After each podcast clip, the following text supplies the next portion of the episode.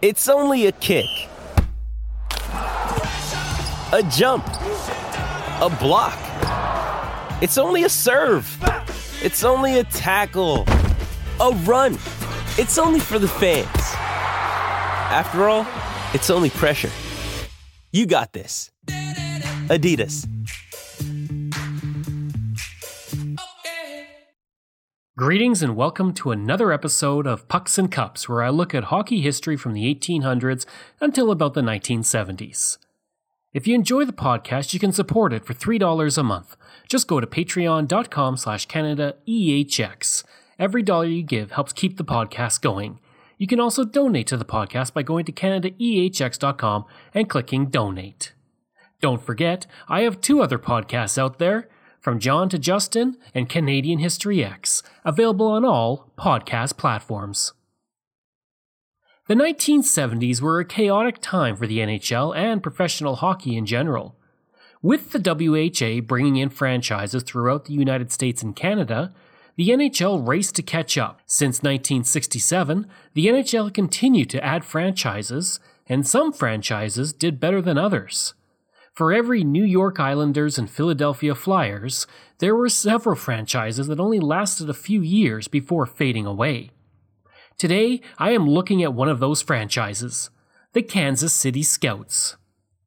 In 1974, the NHL had gone through seven years of rapid expansion, and two new teams would be added to the league in Washington and Kansas City. While Washington would have a terrible start, the team would eventually grow a base and finally win the Stanley Cup in 2018. The Kansas City Scouts would go on to win three Stanley Cups in 1995, 2000, and 2003. Of course, by that point, they were no longer the Scouts nor in Kansas City, but we're getting ahead of ourselves. Kansas City was officially awarded a franchise on June 8, 1972, and Kemper Arena, a 17,000 seat arena, was built to be the home of the team as well as the Kansas City Kings basketball franchise. With the two new franchises in the league, two new divisions were added, with the Scouts playing in the Smythe Division of the Campbell Conference.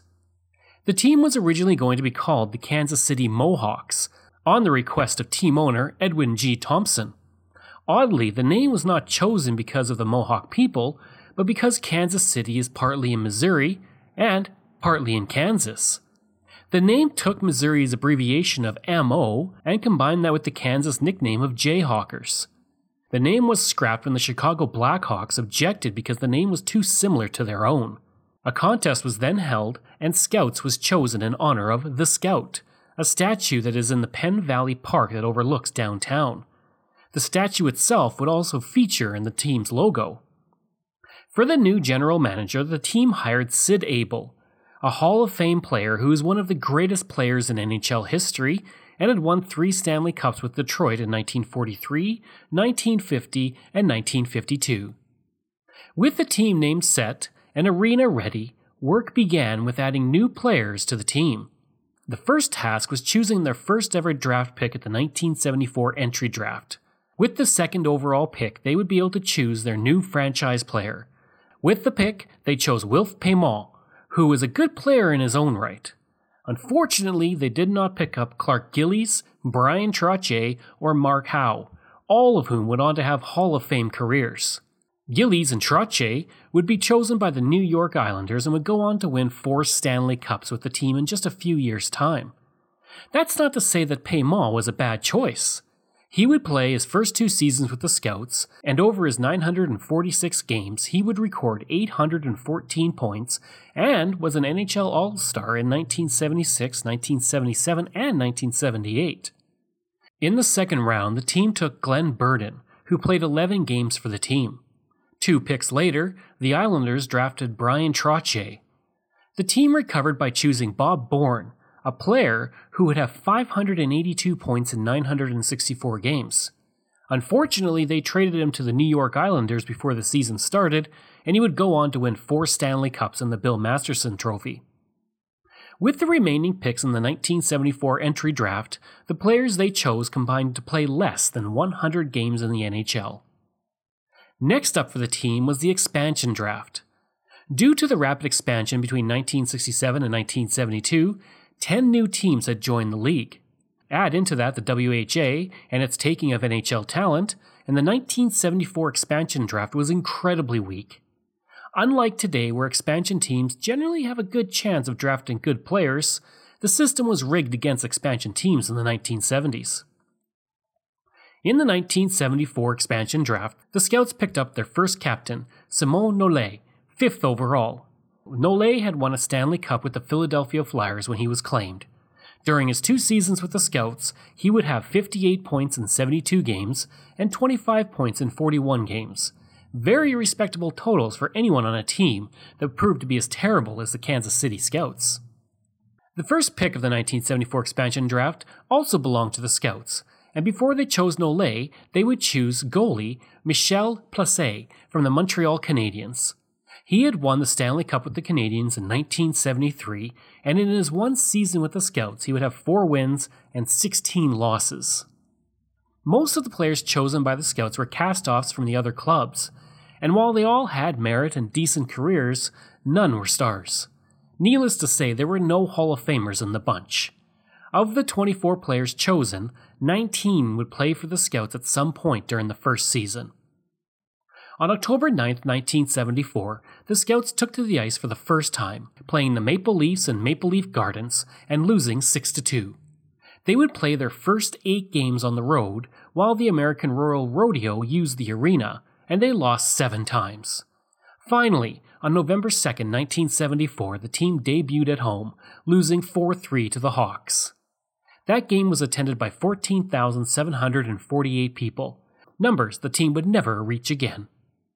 McElroy passes out and then gets it back to Giroux. Giroux kicking that puck as he backhands it into hot zone. Esposito whacks at it and gets it out to Mulvey. Mulvey goes crashing in to Powers, and here's a score by Will Paiement, and Kansas City has got a goal as Will Paiement gets the first goal ever for the home team in this arena. Powers and Koroll shadowing one another. Cliff gets out of there. They've got a three on two if they can get through with it. Koroll loses his stick, gets it back up, and feeds it. It is into the net. It goes in off the goaltender, and the brand new Papa, Cliff Koroll, has put the Hawks on top three to two. It looked like he was just going to try to feed it to the goal mouth to see if one of the other forwards up there could tip it in. Simon Nolet, the team captain, crosses center ice, flips it on the left wing to Burns. Shot! Esposito backs it to the ice, and Bill White picks it up. He finds Gagnon free on the left wing, but the puck skips over his stick. Gagnon takes it back. Mikita's up ahead. He gets it to him. Mikita in the attack zone. Gagnon joining him. So's Koroll. Mikita shoots. Stop. Koroll scores!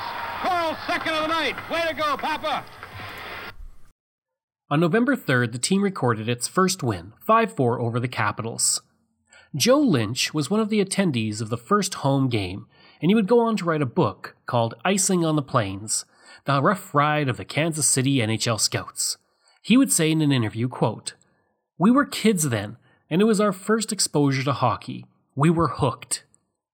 On December 15, 1974, the Scouts would actually pull off one of the few good trades when they picked up Guy Charron and Claude Houde from the Red Wings in exchange for Bart Crashley, Larry Giroux, and Ted Snell. Charron would go on to become a great playmaker with the team, and during the remainder of his career, he would top 70 points four seasons in a row. While Houde would be out of the league by 1976, the three players sent to the Red Wings would have careers mostly in the minors before they were all out of the league by the early 1980s. Snell would never play an NHL game after his time with the Scouts.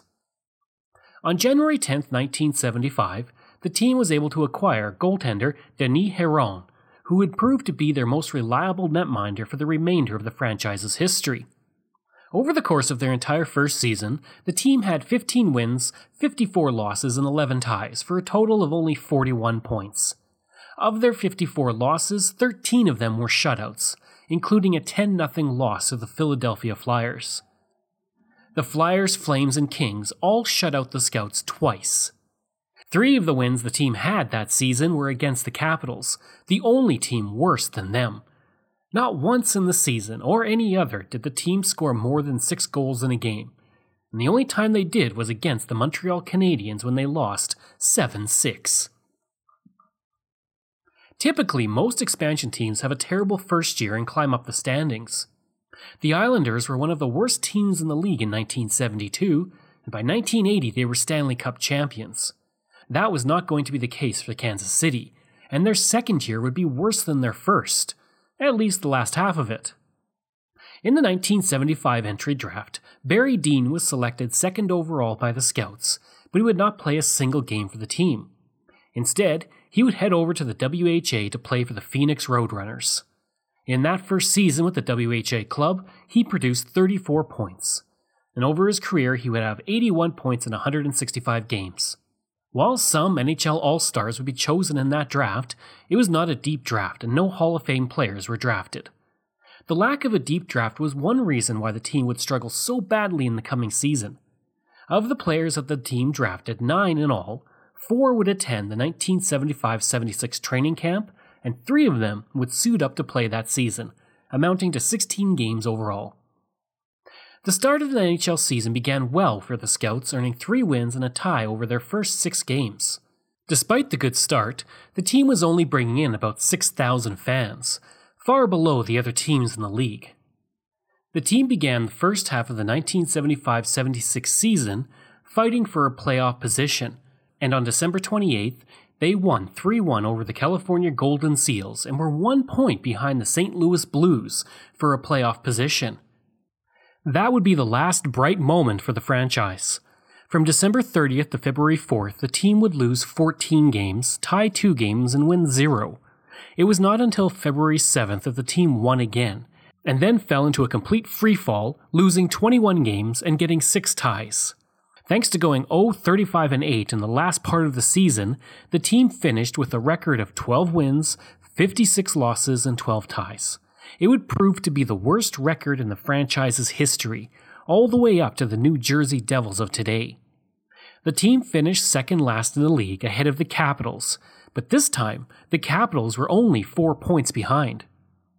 During that season, the team would go through three coaches, with Bep Guidolin being fired 45 games into the season, being replaced by Hall of Famer Sid Abel for three games, and then Eddie Bush came in to coach the team to a 1 23 8 record. Halfway through the season, the first captain of the team, Nolet, was traded to the Pittsburgh Penguins and was replaced by Guy Charron for the remainder of the season. That February 7, 1976 win was the last time that the Kansas City Scouts would ever win a game. Those two seasons would prove to be the only two Kansas City would ever have, winning only 27 games out of 160 and having a 766 7 record away from home. Eventually, with the team performing so poorly, attendance began to tank. The team averaged only 8,218 people per game, despite having a 17,000 seat arena, which was much bigger than the league average.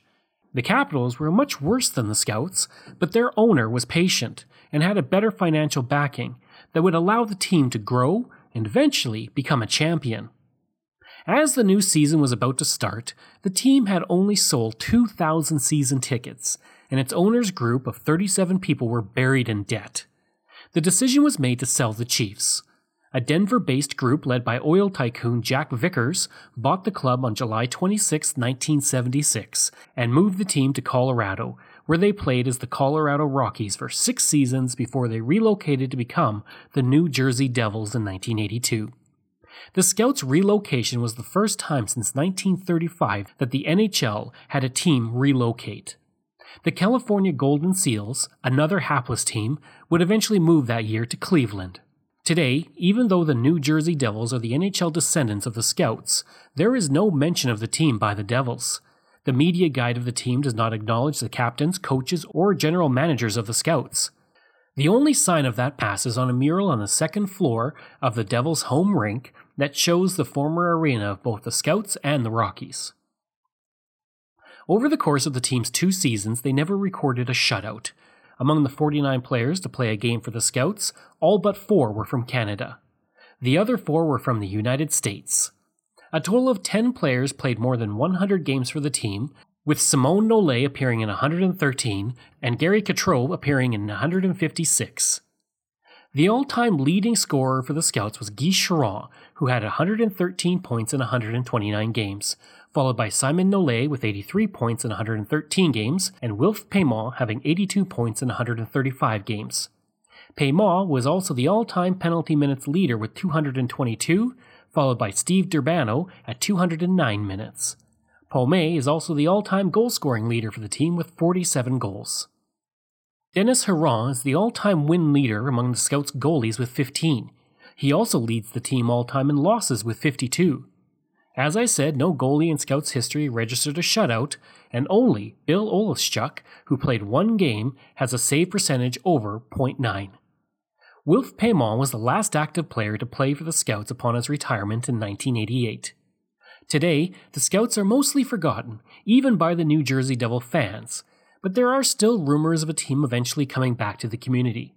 For example, when the Pittsburgh Penguins were in a management crisis, there were rumors the team would move to Kansas City. Will Kansas City ever get a team again? Time will tell.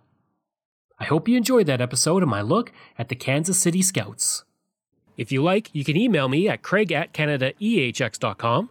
You can visit my website where you'll find hundreds of articles on Canada's history as well as all my podcast episodes. Just go to canadaehx.com. And again, you can support the podcast for as little as $3 a month. Just go to patreon.com slash CanadaEHX, just like all of these wonderful patrons have. And I apologize if I mispronounce any names.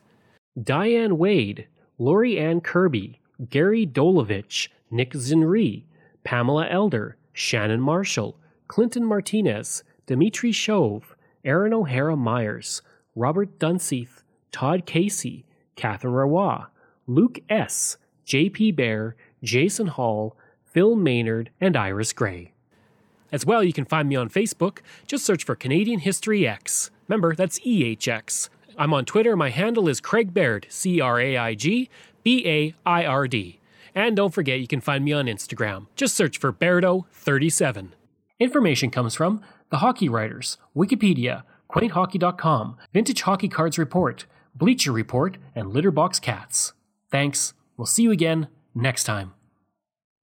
Hi, it's Shauna, and I might be a bad parent because my kids think french fries are vegetables. Hey, it's Ryan, and I might be a bad parent because I went out for wings when my wife was in the hospital after giving birth. Johnny here. I might be a bad parent because in my house, the tooth fairy gives pocket change. But we're not alone. Len emailed us and said his six year old daughter's Tarzan moment going from love seat to lazy boy by curtains made him more proud than any dance recital. and Andy left his two year old at the rink. All right, guys, I'm sure we're not alone. Like Andy's kid.